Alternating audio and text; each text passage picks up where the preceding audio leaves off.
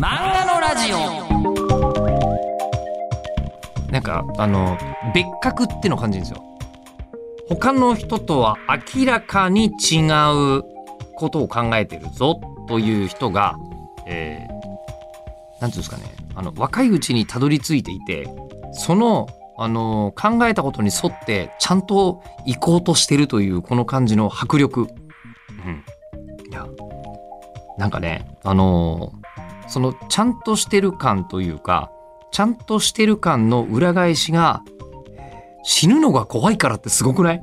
他の理由いくらもあるだろうよって思うけど。いやでじゃあその人が、えー、地をああやって作ってると。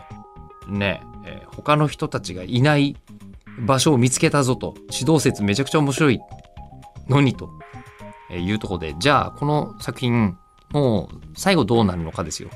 知りたいのは、うん、そんな話、えー、今回はズバリ聞いておりますのでではお聞きください。どうぞ。今でも世の中は割とばっかり食べなんですよね。ああ、はいはいはい。あの SNS とかのせいで、はい。はいえーと、自分の好きなアイドルの言うことだけを追いかけ続けたりとか、はいはいはい、できるようになっちゃうんですよね。やっぱりそれってこう健康じゃないような、まあ、健康じゃなくて全く大丈夫なんですけど健康じゃないような気もしちゃいますよね。両方なんだと本来はまあ SNS なんかっていうのは使い方だと思うんですけど、うん、いろんな人たちのことをこうねいろんな人がいるなと思って眺めるためならいいけど、うん、自分と意見の合う人たちだけで周り固めるために使えちゃうからそうです、ね、それは全然本当に良くないけどそうですね。ああまあ別にそこを抜け出さない面白さもあると思うんですけど、まあ抜け出したらなんかもっと、やっぱりなんか楽しいな世界って思うと思うんですよね。こんなに豊かだったとは、みたいな。そういうふうに思うことが多い。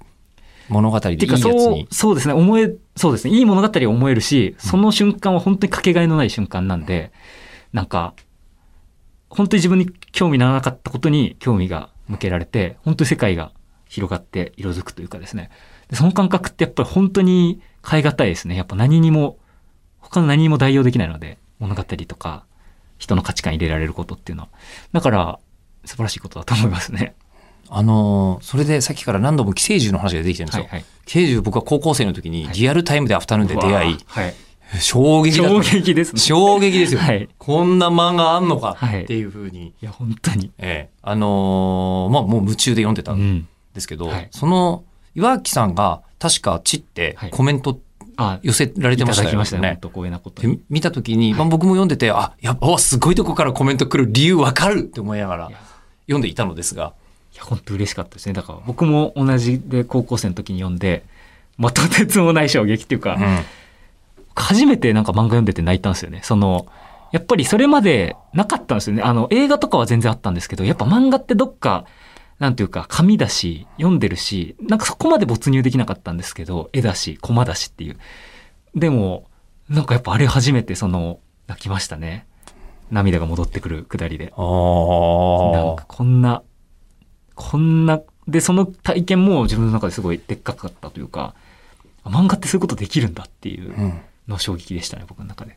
それで今、はたともう一個気づいたことは、あって、はい。はい、あのさっきからこうギャグを書いていてシリアスになってって、うん、どっちだか捉えられない笑っていいのか、はい、えー、それともギャグなのあの、はい、シリアスなのかっていうのと LINE っていうのって、実はメディアとして俺漫画じゃなきゃできないんじゃないかなと思ったんですよ。はいはいはい、小説でもその空気って出せないし、うんで、あと映画とかにしちゃうと、うん、映画とかって音楽の支配力がめちゃくちゃ高くて、うん。ね。えー、同じ絵を描いても明るい音楽つけたら明るくなるし、というか、その梅津和夫さん、違う、誰だったかな、まあ、どっちにしろあのこう気持ち悪い絵を描いて、あの、怖い音楽つけるとホラーになるし、うん、そこでコメディの明るい音楽つけると、全部明るく感じちゃうっていうのがあって、あの、笑っていいのか、真剣なのか、どっちやねんっていうのって、どうも、漫画以外じゃ無理っぽいなっていうのは、僕漫画が好きな理由の、あなるほど実は一つです。アニメになると一番失われがちなのがそこなんですよね。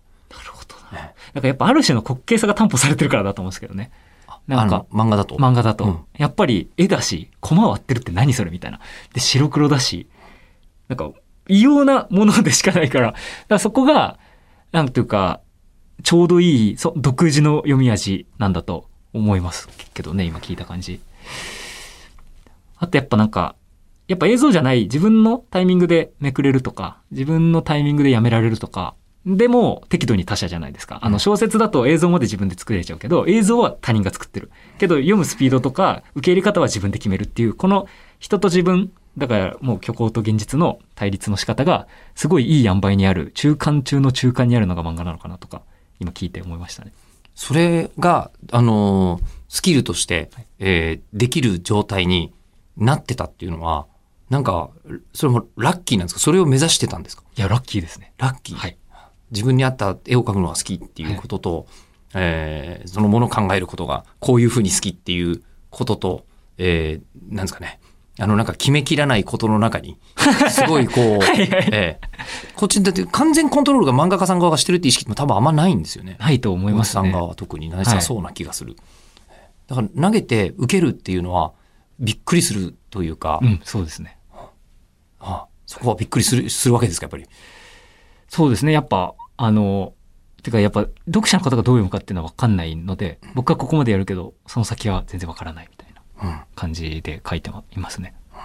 で、どうなんでしょう？でもそうすると、ああ、でも難しいよね。10, 10年、最低でも10年後には読まれたいわけですもんね。そうですね。うん。そうですね。とか言って。うん。そうだと嬉しいですね。うん。いや、なんか、あのー聞いてて、10巻ぐらいで終わってほしいっていう話は、すっごく納得がいき、はいそして、え10巻ぐらいで終わらせて、ぜひ次書いてほしいとうんしか思わなかったです。あええあ。それはありがとうございます。ねまあ、なんか書かせていただける機会があれば、次の作品も書いてみたいですね。えーえーそれ聞く？野暮じゃない？あ、それ、それでも聞くか。そっか。あの、今、ディレクターが言う疑問は最もだなと思ったんだけど、えー私は野暮かなと思って聞くのどうしようか迷ったけど。全然いいですよ。全然、全然、迷っいや、ウェルカムです。いやね、あの、どっちかないや、聞いて、聞いてみましょう。えーあの、地ってはいストーリー最後までできてるんですか、あ、はい、できてます。おお 早かった、そうですね。それ、そう、結構聞かれるんですけど、えあの、僕、最初に書くときにもう最後まで全部ほとんど決めてるんですよね。あのあ連載の前に。で、あの、そう、それがまあ僕の限界というか実力なんですけど、来週のこと考えてないともう怖すぎて空中分解しちゃうじゃんって思っちゃうんですよね。だからもう別に打ち切られたとしてもいいから、あの、最後までかなり細かく決めて最初の段階で書いててますね。ははい打ち切られてもいいから。そう、打ち切られたらまあその時はもうよくわかんなくなるけど、自分の中で。だから、まあでも、いけた時のこと考えてないと、いけちゃったらやばいからっていう。え、じゃあ、その連載開始までの作業が一番きつくないですか？そうですね、そこが一番、てか不安ですよね。なんかめっちゃ、なんかめっちゃ作っちゃったけど、打ち切られるたらどうしようって思ってましたね、最初は。へえ、めっちゃ作っちゃったけど。めっちゃ作っちゃったけどっていう。だから、あの、本当は、あの、3巻で打ち切られる、あの雑誌だったら3巻分の物語を作って持ってきたいんですよね。あ絶対に打ち切られても完璧な自分の中で満足できた完成度に達してるものを出したいっていうのはあるので、だそれはちょっと多すぎたなっていうのはありますけど、ただ最後では一応決めてますね。いや、もう今ここまで人気出たら最後まで書かないと。ねそれだったら嬉しいむしろ怒る人の方が多いと思いますよ。いやいや、それだったら嬉しいです。はあ、いやーじゃあ、あのーうん時はい々漫画家さんって、はいえー苦労するのは来週の俺っていう人がるはいいはい。じゃないですか。はい。ぶん投げて、うん上から何か落ちてきた。うん。それは次週。うんそれ、だから凄まじいと思いますね、僕。どんな才能なんて言ってもそれ絶対無理ですね、僕は。絶対無理？絶対無理です。あの、怖すぎて、あの、や、生きていけない、投げ出しちゃうと思います。あの佐渡島さんに、で宇宙兄弟の編集さはいはいんで、その話をき直接聞いたことあるんですけど、はいえっ、と、一番人気があるのが、えっ、と、とこう弟の方が、あの、こう、クレバスに落ちて死にそうになる時。だったんですって。で、えっ、と、その時は、でもただ、初めのストーリーだと、こう、日々とか落っこって、うん弟の日々とか落っこって、で、もうあいつはすごいから、楽々その大ピンチから帰ってきたっていうストーリーのつもりだったうん。らしいんですけど、はいあのーなんか、そこの、えー最後のページが、めちゃくちゃこう、あのークレバスに落ちるとこだったんだけど、クレバスが大したことない映画のアシスタントさんから上がってきたんです。はい。初め。で、その時に、これ落ちてドキドキするって話になって、いや、はいドキドキしないねと。はいで、なんか漫画は実は物語を作るんじゃないって断言してたんですよ。おはい。漫画は次の話を、あの、連載の次回をか確認させるのが俺の仕事だみたいなええ言い方してて、あでもそれも気持ちはわかるんですよ。すごいですね、それ。ううんん。で、それを言って、で、ドキドキしないと。なので、リテイクって言って、もう一回、あの、こう、クレバスの絵が描いてきたら、もう地獄のようなクレバスが描いてきたんですよ。絵として。ええはい。で、帰ってきて、で、それ、これ落ちたらどうなる？いや、これさすがに助かんないんじゃない？でもこれでどうする？でこれ落ちたらドキドキする？って言ったら、するね。って言って、じゃあ落としちゃえ。っなるほど。てい言って、落としちゃって、そこから JAXA に取材に行ったんですって。や、す、だからそれってもう、本当すごい柔軟じゃないですか、脳みそとか、まあ、フットワークっていうか、心も。それやっぱないですね、僕には。そうそう怖すぎて、怖すぎて。あの、来週どうしようってんで頭真っ白になっちゃいますね。もう、なんか背骨なしで歩けないというか、それでいやれる人はほ、まあ本当に漫画家としての才能がすごいんだろうなと思います。でも多分全然違うタイプの才能なんだと思うんですうよ。ん、わかんないですけど、でもそれは尊敬です、それは。え、あの、その、例えばじゃあその地の原型、はいストーリーを作り切るのって、はい。もうすぐできるんですか？うん、やっぱ割と早いと思いますね。あ、そうなんだ。はい。何週間ぐらいとかあるんですか？えっと、最初の、一番最初から最後まで、いやでもどうだろう ?1 ヶ月くらいで多分、大体全部はできたと思いますけど、いわゆるプロットと言われるものは。プロットはさ頭からケツぐらいまで。で、あの、一巻ずつ、あの、大きい打ち合わせするんですね。あの、一巻は、一巻、あ、そうですね。あの、一巻7話ぐらい入るんですけど、うんここ1はこんな感じで、2はこんな感じでって、うん3はこんな感じでっていうあらすじをレジュメ作って出してっていう。でそれも1週間くらいで大体できるので、まあそんな感じですね。あでも NHK の大河ドラマとか作るみたいな感じだね。あ、そうなのかもしんないですね。すねイメージするとうんあーその方じゃないと、あの、あでもその作ってる間は、一気に一筆書きみたいにスワーってできるのではなく、うん何度も組み替えてみたいな。あ、そうですね。あそうです、そうですそうです。あこっちのセリフこっちにどうしようとかあ。あそれができるのがいいんですよね。その、来週考えるっていうのだと、うわ、あの時の展開こうだったら来週めっちゃ生きたのにっていうのがあできないじゃないですか。だからやっぱ前もって作ってた方が、そういう自由が利くので、あの、イージーモードというか、だからそう本当にハードモードでやってると思いますね。来週どうしようっていう人。来週どうしようの人。うんいやーでも連載ってそういう風だよっていう方もいらっしゃるい。や、だからそれが、ええそうそうよく聞くんですけど、いや、それはもうとてもじゃないけど私には無理っていう。あの、広金さんは、えっ、と、なんか、うーん、ここまで何枚書かなきゃいけないってなったら、仕方なくゴルフのシーンを書いていたりするって言ってましたよ。いや、だから想像できない世界ですね、それは。えいやーいろんな作り方があっていいと思いますけど、でもその奇跡の発想と、はいそのなんか取材とかがはいあった数ヶ月のものを今世の中に解き放ち続けているのって感じです状ね。況ですよね。い、やでも本当思いついちゃったらどうするのかっていうのが一番気になるんでもう一個そういういけるやつっていうの絶対無尽蔵に思いつくと思うんです本当は。なるほど。あ、同じ作品内でってことですか？あいえいえあ、次の作品。次の作品とかで。あ、そうですね。でもなんか、そうですね。アイディアっていうか、ななんですかね。テーマ、こんな、このテーマのやってみたいなっていうのはあるんですけど、やっぱりそれ、連載してる最中は、そっちを具体的にこう肉付けしていくことはできないですね。なんかその、マルチタスクができないんで。ここれに今、一に集中してますね。ただ、そういうこのテーマ面白そうだなっていうのは、まあ、思いつくことはあるんですけど、そっちに意識いっちゃうことはあんまないかもしれないです。あの、これこそ、浦沢さんが第1回出てくれましたけど、浦沢さんは、えっ、と、ハッピーの連載だよね。ハッピーの連載が終わって、ファーって、あの、風呂入ってる時に20世紀少年が言ってますよね。あの、有名なエピソード。浮かんじゃったはいって言って、えーで、しかも20世紀ってもう言っちゃってるから、はいはいもう今やらないとダメだっってってなったっていう話、うん。絶対こんな週刊連載なんて辛いことを二度とやらないって言って,、うん。言ってたのにってはいはいはいいう話がありましたけどね。あれすごい話ですよね。てか、それでやれちゃうのが、そう思う人いっぱいいると思うんですけど、それで実際にやって大ヒット飛ばすっていうのが、とんでもないことだなと思います。うん浦沢さんはね、こう、その時に書いてて、あ、この赤ん坊そうなのかって自分で書いてから思うって言ってましたからね。ええそれどういうことなんですかね。どういうことなんですか。いや、でもそれぞれが漫画やっぱり読んでる楽しさだと思うのですが、はい。いや、その週刊連載の大変なとこ、いやいやいや。ええお越しいただきまして。いや、すいません、なんかええ、口下手で。っていうか、なんかもうかかっちゃってたな。申し訳ないです。いや、全然面白い。めちゃくちゃ面白いやいやいや、なんかもっとうまくお話できたかもしれないっていうのを考えると、もう、今日もずっとい家で悩むと思います。すいません。いや今までのこうあるビッグスリーと方向性がやっぱり違うんだなって、いやいや、すごい、すごいわかりました。寝れないっす今日。いつも聞いてるやつなんだっけ？ああ、そうだ。そうだ。割と聞いてました。あでもなんか割と答え出てる気もするけど、えーあの、ミュージシャンに聞くときに、えっと、ミュージシャンの活動って作曲があり、作詞があり、アレンジがあり、レコーディングがあり、えーライブがあり、みたいになるじゃないですか。ええどれが一番好きですか？って聞くと、うん。人バラバラなんですよ。ミュージシャンそれぞれに。私は作曲が、作詞が、演奏が、みたいええなバラバラなんですけど、えーまあ、漫画家さんも、えー、と取材があって、ストーリー作るのがあって、えーメームがあって、えーペン入れがあって、みたいないろいろあるじゃないですか。はい。どの作業が一番好きですか？ペン入れですね。え？物語じゃないの？はい。あの、頭使わないんで。ええやっぱ楽しいですね、ペン入れは本当に。あ、そうなんですか。は悩まないんでね、やっぱ、ペン入れ。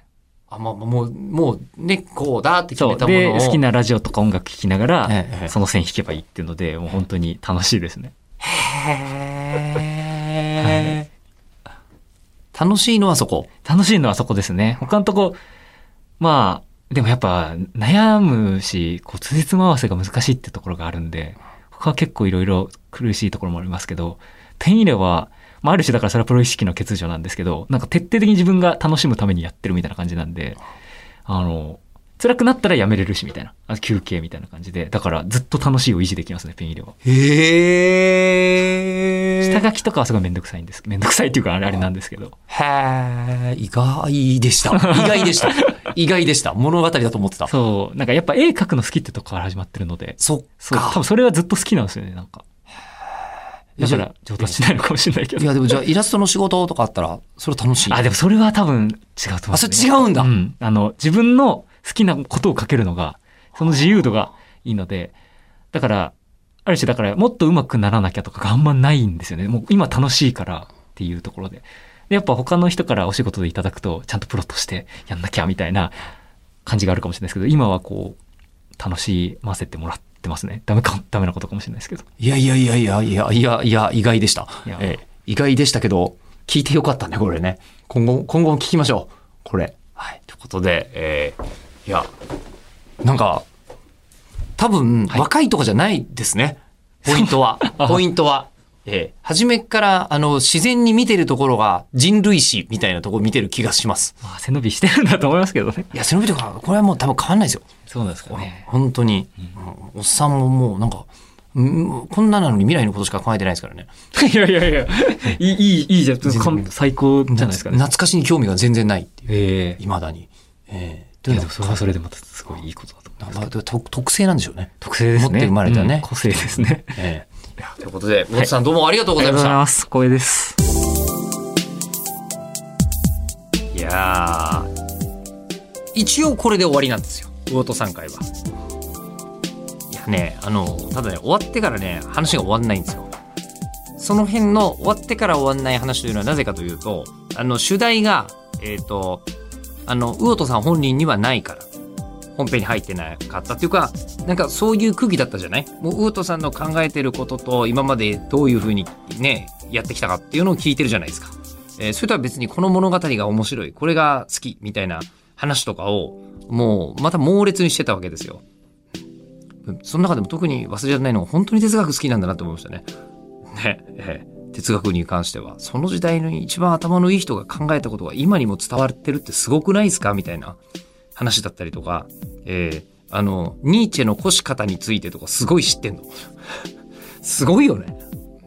で、えーその話をして、えっと、私としては、あの、えー今の時期はそうそう大手を振ってね、まだ行ける時期じゃないけども、ああの、飲み行きましょうという話をしていてですね、これはもう世の中がそういうことが大丈夫になった時は、ぜひぜひに行きたい。あと、漫画家さんと、あの、飲みに行くならば、ポッドキャストやりましょうよが、この話のこう、講話のはずでしたね。うん。いや、事実そんな感じなんですよ。もう私、漫画家さんとか、産方さんちらっと出てきましたけど、産方さんとかと飲み行くと、もう大体そんな話をしていて、それが面白すぎるっていうのをお裾分けしたくて、この漫画のラジオやってるんで、えーお裾分けしたくてっていうか、自分がしたいんでね。自分がしたくて、で、えっ、と、なんか世の中に消えていっちゃうのがもったいないから、ラジオスタジオで収録して喋ってる感じなんですよ。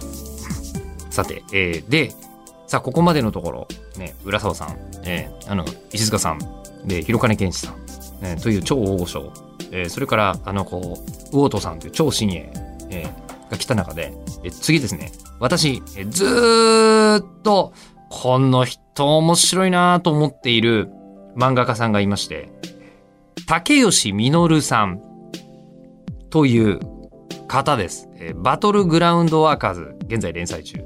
でその前の変国のシュベスタの時に気づいて、この人とんでもないなと、うん、思って、えーいる方なんですが、えーこの方にお声、おかけいたしました。そうなんです。もう、あの、お分かりでしょう。えー講師近藤です。かなりな勢いで。ということで、次回は竹吉実さんご登場で、8月8日日曜日、午後6時配信予定ですが、8月8日からまた新シリーズ突入です。楽しみにお待ちください。